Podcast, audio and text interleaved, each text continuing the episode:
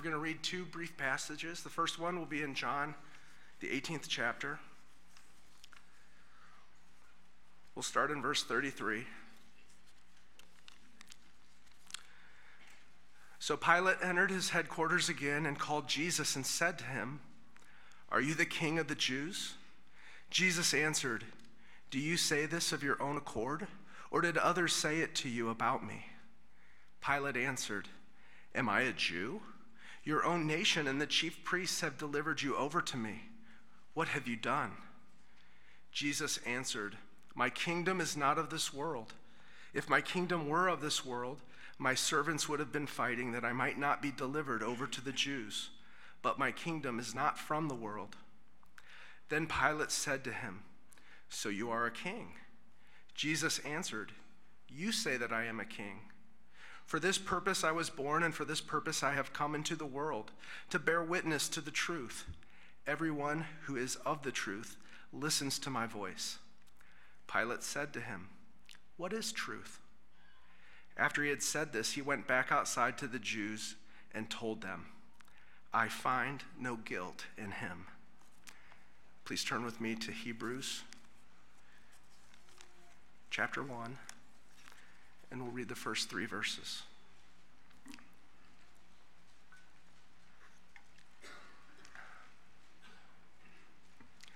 Long ago, at many times and in many ways, God spoke to our fathers by the prophets.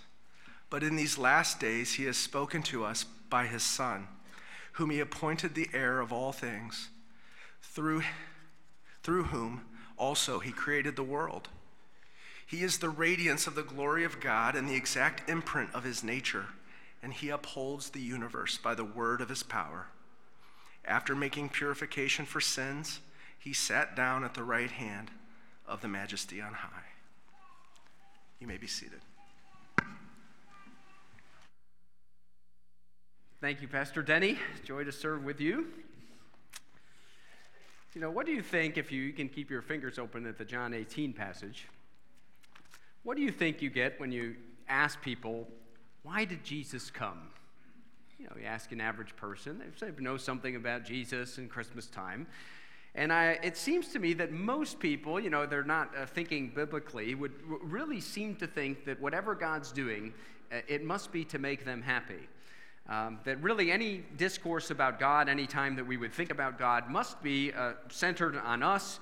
And all this must mean that, uh, you know, I should reach self actualization. And the second that I'm not happy or I have any kind of, um, you know, disappointment in life, then God must not be real and kind of out he goes. You said, you know, is God really what he's done in Jesus? Is it really all about me? Others, I think, you know, is Jesus just a model of a kind of social reformer? Uh, did he come to teach us about politics and about economics. Some people think that. Say, well, we you know, follow his example in these areas. We got to sort it out. You sort it out by following Jesus as an example. Others find in Jesus, uh, you know, somewhat of a, a, a, figure that roots for the underdog. You know, he was this uh, peasant, a forgotten guy, and he rose up to fame. And there's a, a bit of that in every one of us, the person who's downtrodden. And in Jesus, we see an example of somebody who can really make it and rise up in life. You know, I think still others, they see Jesus as, you know, merely a social reformer or whatever. It was all kinds of ideas as you talk to people. Why did Jesus came? And it got me thinking to say, what about does Jesus say explicitly um, what he came to do? And there are several instances that are not contradictory, but there's a lot of uh, correct answers. All those ones I just gave you, really incorrect answers. All I think Jesus being so significant informs our politics and our economics and our sociology, of course. But let's take a moment. I'm just going to look at three and then to our passage of study. But you'd be right to say, and you don't have to flip to these, uh, you can just listen. But Mark chapter 10 and verse 45 um, For even the Son of Man came not to be served, but to serve, and to give his life as a ransom for many. This is Jesus saying, I came not to be served but to serve the people that I'm ministering to, and ultimately to give my life as a ransom for many. So there's those who say, well, there's something there about the cross. What does it mean that Jesus would give his life as a ransom for many? What could that possibly mean, except that he gave his life for us on the cross? So those would be correct answers. Jesus came to serve, and he came to give his life as a ransom for many, those of those his people. Now, one that uh, often, this is now in Luke's gospel, so Jesus is speaking, a different biographer. And this one can get people very agitated, but you know, it's what Jesus says. Do you think that I have come to give peace on earth? And most be, yeah, ultimately he will. No, I tell you, but rather division. So, those who know their Bibles well, if you would have said, Well, why does Jesus come? One of the things he says out of his mouth, I, I came actually to bring division. Well, well, what does he mean by that? Because Jesus, you see, when it comes to him, there's only two categories of people in our complex world there's those who are dead and those who are alive. And when you come to faith in him, you cross from death to life. That's what he means there, that everybody's got to come to terms with who Jesus is, that he came not to bring peace, but division. Also, John's Gospel, chapter 10 and verse 10, a verse that I think is often abused, but nevertheless important. Jesus says, The thief, that is Satan, comes to steal and kill and destroy. I came that they may have life and have it abundantly. Say, Jesus came to give his followers real life, not just biological life, breathing, but rather to give us life and a full life, we could say, to use the old philosophical word, a, a, life of flourishing. So, all three answers would have been what Jesus tells us about why he came. I came to serve, came to give my life as a ransom for many. My name, by virtue of my coming, is going to divide people between those who are alive in Christ and those who are dead. And I've come to give my followers in abundant, full, and flourishing life. But none of those really today, just a more background to our passage, this amazing exchange between Jesus and the Roman governor Pilate. Now, a quick brief, you know, brief word here on Pilate that this man, the Roman procurator of Judea for about nine years. a couple words about Pilate. Um, we have non biblical evidence of his existence, which, you know, again, the Bible anchored in history always. Uh, Pilate's right where we need him to be during the stretch of time that we need him to be. In other words, that you have Pilate play such a prominent role in the execution of Jesus. If you have all the secular sources say, well, we have you know, no record of Pilate, or maybe there's Pilate and he's in the wrong time in the wrong place, say, no, actually, Pilate is right where we need him to be uh, as governor of Judea for about nine years, from something like the year 26 to the year 35. You know, there's Pilate, governor of Judea. By every estimation, a, a cruel man, not a particularly gifted man. Uh, and, and again, every, he would have been probably forgotten, except for the rare Roman historians that I've just mentioned a few paragraphs, that Pilate would have been long forgotten had it not been for Jesus of Nazareth. Now, unfortunately for Pilate, uh, churches all over the globe, when we, with regularity, some even every week, we say the Apostles' Creed, do you ever notice there's an interesting fact about the Apostles' Creed? Pilate makes it in. Crucified under Pontius Pilate. The man to whom the death of our Savior, at least in the creeds of the church, to whom it's attributed. And here we have this exchange, and you play the counterfactual game. You say, I wonder, had this gone a little bit differently for Pilate, uh, what that would have been like. But here's Jesus about to be delivered over in the passage that Denny read. So Pilate entered his headquarters again, right? They brought Jesus into him because only the Romans can execute. Are you the king of the Jews? Jesus answered, Do you say this on your own accord, or did others tell, uh, say it uh, to, to, to, ask me about this? See, Jesus questions the questioner. Pilate answered, Am I a Jew? I don't know about these things. They're saying you're the anticipated Messiah. What's this mean to me? Your own nation and your chief priests have delivered you over to me. What have you done? Jesus answered, My kingdom is not of this world. If my kingdom were of this world, my servants would have been fighting that I might not be delivered over to the Jews, that is, in the first place. But my kingdom is not from this world. Then Pilate said to him, So you are a king? And Jesus answered, You say that I am a king, but here you go. For this purpose I was born, and for this purpose I've come into the world. So here we go. You're on the edge of your seat, right? What's Christmas? What's going on here? Why Jesus come? To bear witness to the truth. Everyone who is of the truth listens to my voice. That Jesus came to bear witness to the truth, and he is so bold as to say that the words that he utters are the source of that truth. Now, all these passages that I just read, all four of them, there's a subtlety you might have glossed over that, in and of itself, I think is, is rather staggering. And that is that the nature of Jesus saying, Why I came, points to his pre-existence. Can you see that? I mean, why you talk to anybody else, say, well, you might, you know, kind of as a throwaway comment say, you know, I was born for this, but we don't really mean, you know, I came into the world to do these hugely important things. But that's what Jesus says and points to his pre existence that long ago, for all eternity, the personhood of Jesus, that is the second person of the Trinity, uh, existed, and he came into the world for specific purposes. One of those, um, to bear witness to the truth and to give truth to people. So, a couple of moves today, really, uh, just uh, two, two, two broad sweeps and a, and a practical application. So, firstly, um, there's such a thing as truth, and it can be found. Say, why is this so important? We have a very strange relationship with truth, don't we? Um, if you talk to people that this has really been in the ether for a long time now, but if you really break, break it down in a sustained conversation, that we've long kind of tossed out the idea of truth as being very restrictive. You know, if somebody says, Well, I've got the, the true meaning of things, and this is the truth, or there's only one way, that we begin to kind of stir in our chairs and just say, Who does this person think that they are? You know, telling me the way that it is. And we don't like major truth claims. And that's why at least one philosopher, Don Cupitt, who interestingly enough is, is a clergyman. He's an atheistic clergyman. I remember hearing this in, in England. I was like, an atheistic clergyman, but there's more of those than you think. Um, Don Cupitt said, capital T, truth is dead.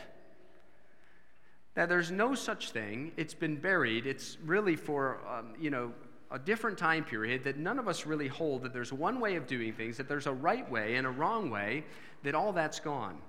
And why I say there's a strange relationship with truth is that uh, while we have been taught and while we bristle at truth claims because we feel they box us in, there's also a real longing to have some place to plant our feet to have some way forward in this world to say, are there any non negotiables? Are there some things that I can really latch onto, that I can build my life without any doubt? Things that I know that aren't going to be, you know, thwarted by circumstances or by people, that we, we really do long for that.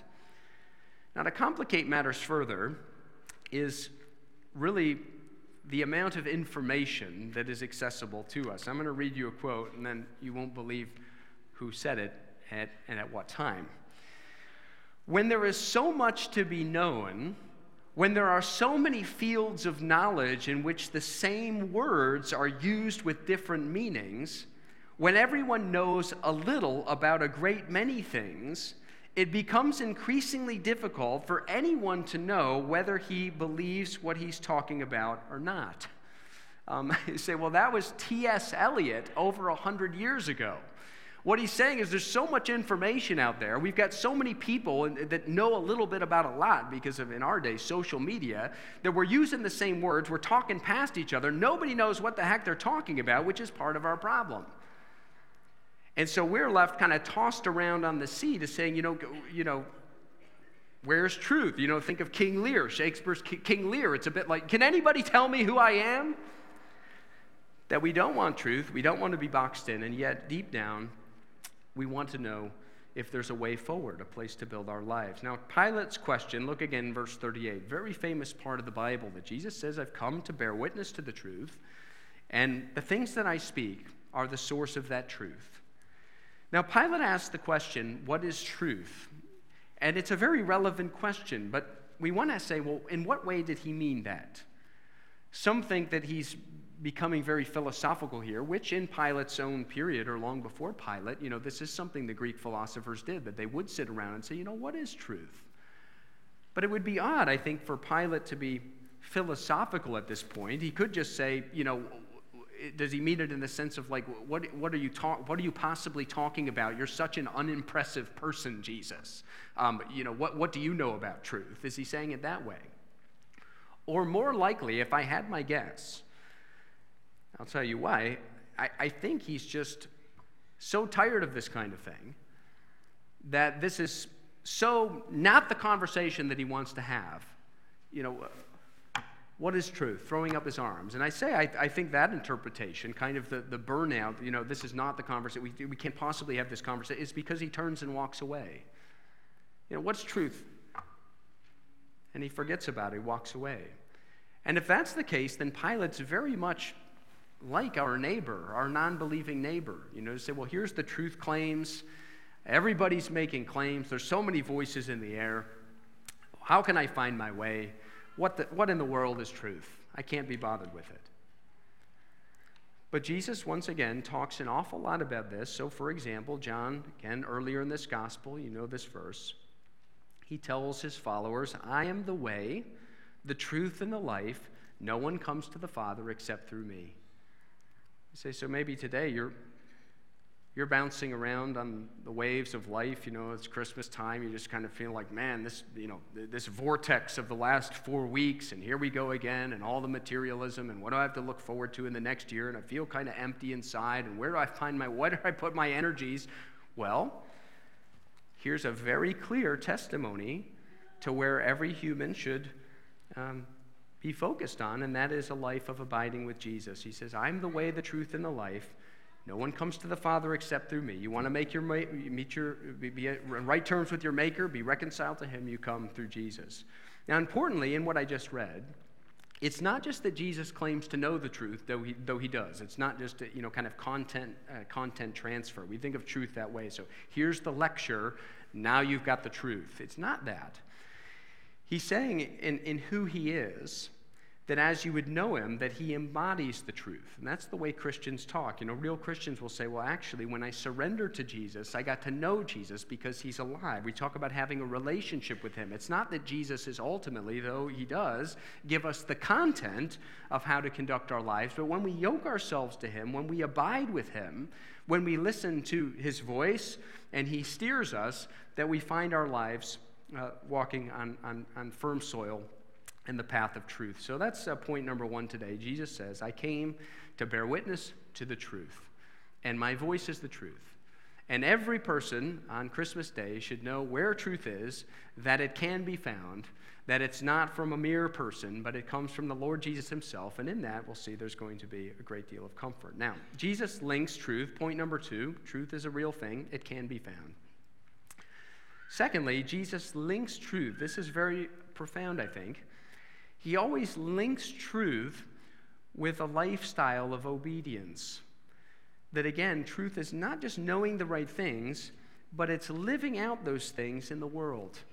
You know, I talk about these things many years ago at a university, and somebody came up to me and they said, Well, you know, it's very interesting about truth and, and exclusivity, and we all kind of need truths. And, and I'll never forget the young person said, Well, you know, people are not on a truth quest, they are on a pleasure quest. I've never forgotten that. I said, I think that's true. People are not on a truth quest, that we don't go around saying, you know, where's the truth? So much as we say, um, I want to feel good, and I'm going to do what feels good. And I've given this a great deal of thought over the years to say, what's the relationship between truth and pleasure? Because there is one. And I went back to these passages, and I think, well, Jesus got it right here because we act on the things we think to be true. That whatever our principles are in life, say if, if pleasure is our highest good, then we conduct our affairs based on, on that um, mechanism, or you could say that, that kind of mental apparatus in a way. Say, truth is my highest good, that, that is your truth. Then you behave in such a way where that is uh, how you, you live in the world. So the real question then is is every pleasure legitimate? And I think we know the answer to that. Say there are legitimate pleasures, that God has filled this world. We read a few moments ago, He came to give us life and give it abundantly. Say the world is filled with legitimate pleasures, things that God says these are good things that are enjoyable for you, that you don't feel guilty for doing, that are within my good plan, and when you do them, you flourish. But we also know there are illegitimate pleasures, that there are things that we can do that feel good in the moment that we've bought into a kind of Platonic dualism. Say, well, it feels good for my body for a moment, but then down the road that I begin to have consequences for how I've conducted my life. That I do believe illegitimate pleasure is, is, is a, a serious category. So you get how we get here. Jesus is saying, look, truth is found in my voice. Whoever listens to my voice, every Christian saying, well, this is living your life like Jesus and obeying him, that this is the person who's really found life. Now, others of us say, well, pleasure is my highest good. Then I conduct my affairs looking for pleasure. And if there are illegitimate pleasures, then I box myself in and quickly become enslaved.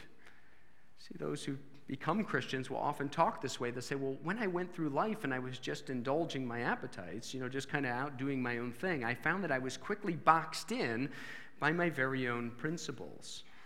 Um, you know, if you're interested in this kind of thing, the best, the best book I know of it talks a lot about this is Paul Johnson's Intellectuals. If you, if you know, that's a fantastic book. Is what it really is is a series of, you know, 15 or so little biographies of famous people. And while they made serious intellectual contributions, hence the title Intellectuals, their personal lives were an absolute mess the way they treated their loved ones, the way they handled their finances, the way even their personal hygiene was. They couldn't keep it together. Just this week, I was reading about F. Scott Fitzgerald. You say F. Scott Fitzgerald. We say, well, one of the great American novelists, you know, gave us The Great Gatsby. You know, Fitzgerald died at age 44. Uh, his life was uh, absolutely destroyed by his alcoholism. Uh, the people in his life seemed to loathe him. He just could not get his life on track. So here's a guy who we associate with the jazz age, kind of being everything that America's about. But personally, he's boxed in and really did not, on those who knew him best, leave a very good mark. And I say, this is exactly what happens to us when we say, look, I'm on a pleasure quest. My highest good's to feel good in this life. Whatever God has to do in my life is to make me happy. And we don't listen to any of the voices or the voice we should be listening to, that we plow down that path and we find ourselves boxed in and enslaved and depressed. And so, Jesus, and I'll point out this too, uh, since we have time. In John chapter 18, if you, where, where I've been reading, if you just go back a little bit, I think this is a little bit what happens to these Jewish leaders. This is, uh, you see the irony. I think John's passion narrative is loaded with irony. Then they led Jesus from the house of Caiaphas to the governor's headquarters. It was early morning, so here they're taking out their Messiah to be executed. They want to kill Jesus. But they themselves did not enter the governor's headquarters so that they would not be defiled. You see, this is with a kind of irony. I think John's telling his story where you, you know, you just have to kind of smile at this. So here you've got all the, the leading Jewish experts. They're marching the greatest human ever, right? Their Messiah. They want to kill him, but they won't go into Pilate's house because they're worried about purity laws that they've been boxed in by their own principles, that they, they've made a mess of their life. They've not listened to the, the real voice of God in this. That's a little bit in a microcosm of what happens to each one of us. So we plow through our, our, our own way, listening to whoever, we find our slaves, selves enslaved. And that's why Jesus, again, in this gospel earlier, John chapter 8 and verse 31, gives us another, another famous verse. If you abide in my word, you are truly my disciples and you will know the truth, and the truth will set you free.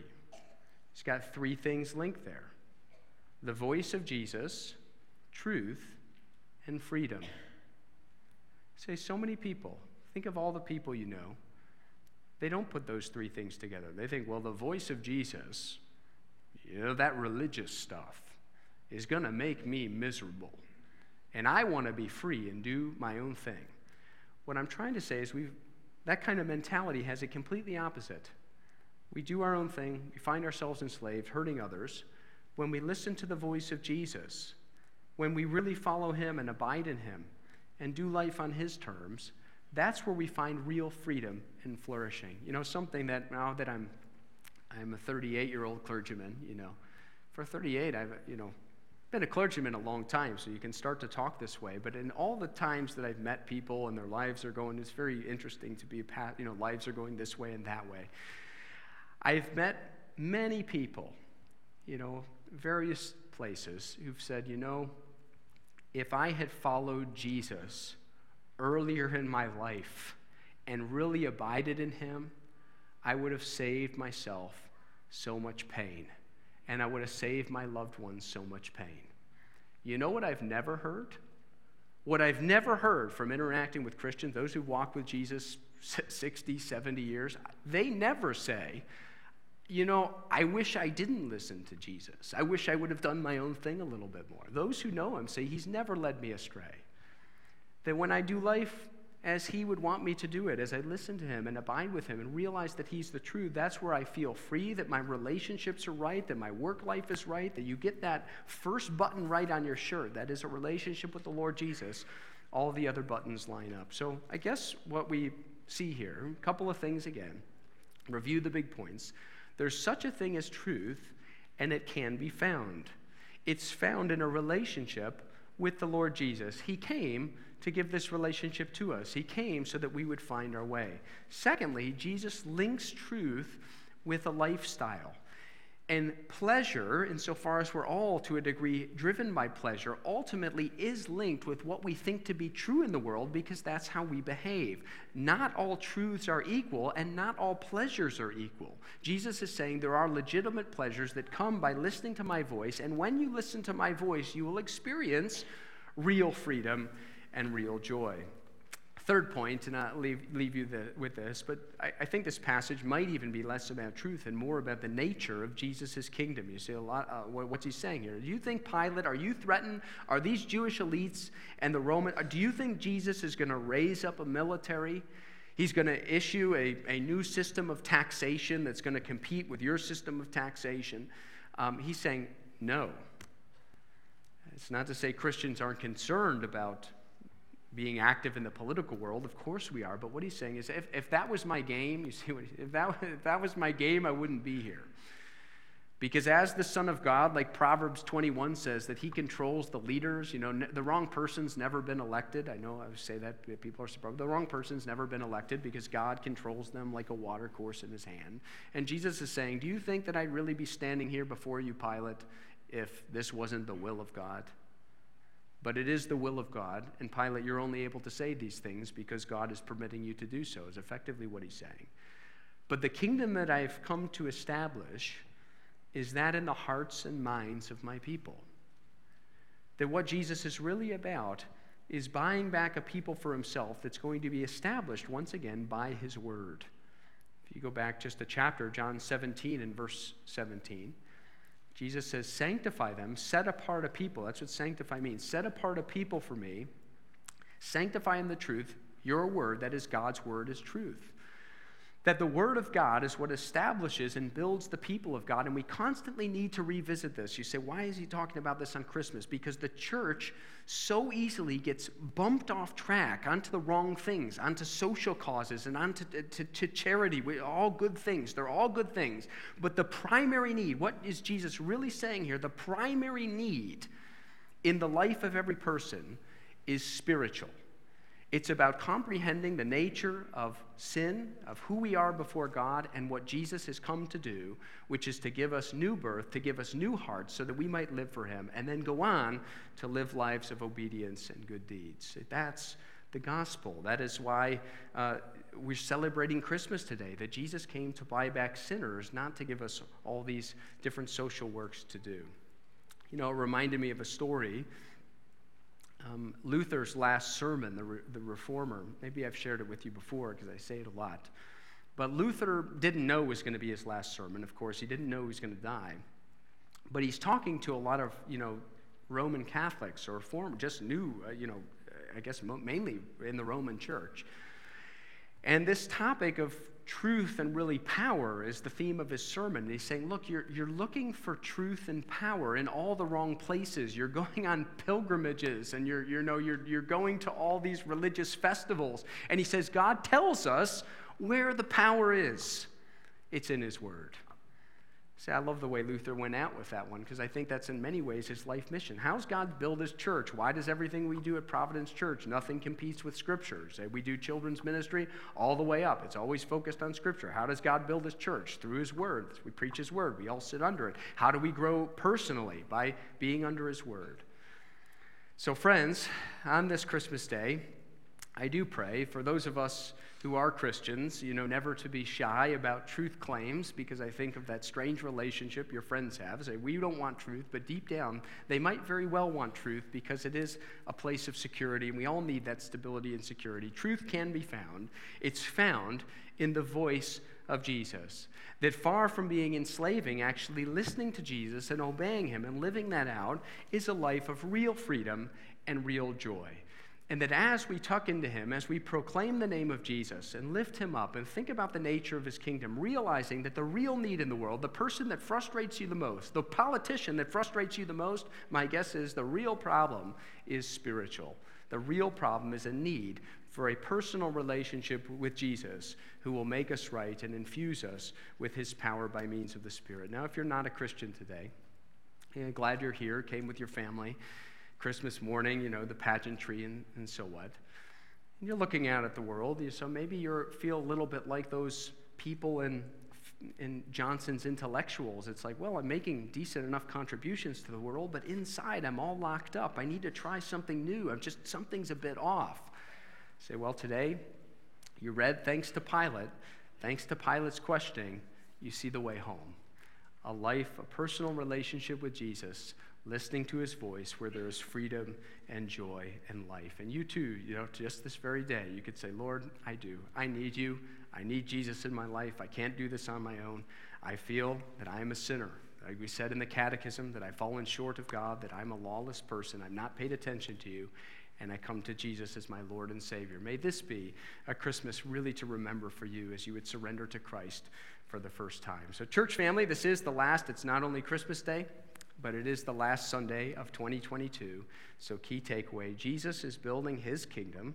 He's building his kingdom on his word, which is the truth that will give us joy and peace and freedom, and we will always stick to that. So, I'll pray before our final Christmas hymn. Lord, Thank you for being so clear about why you came.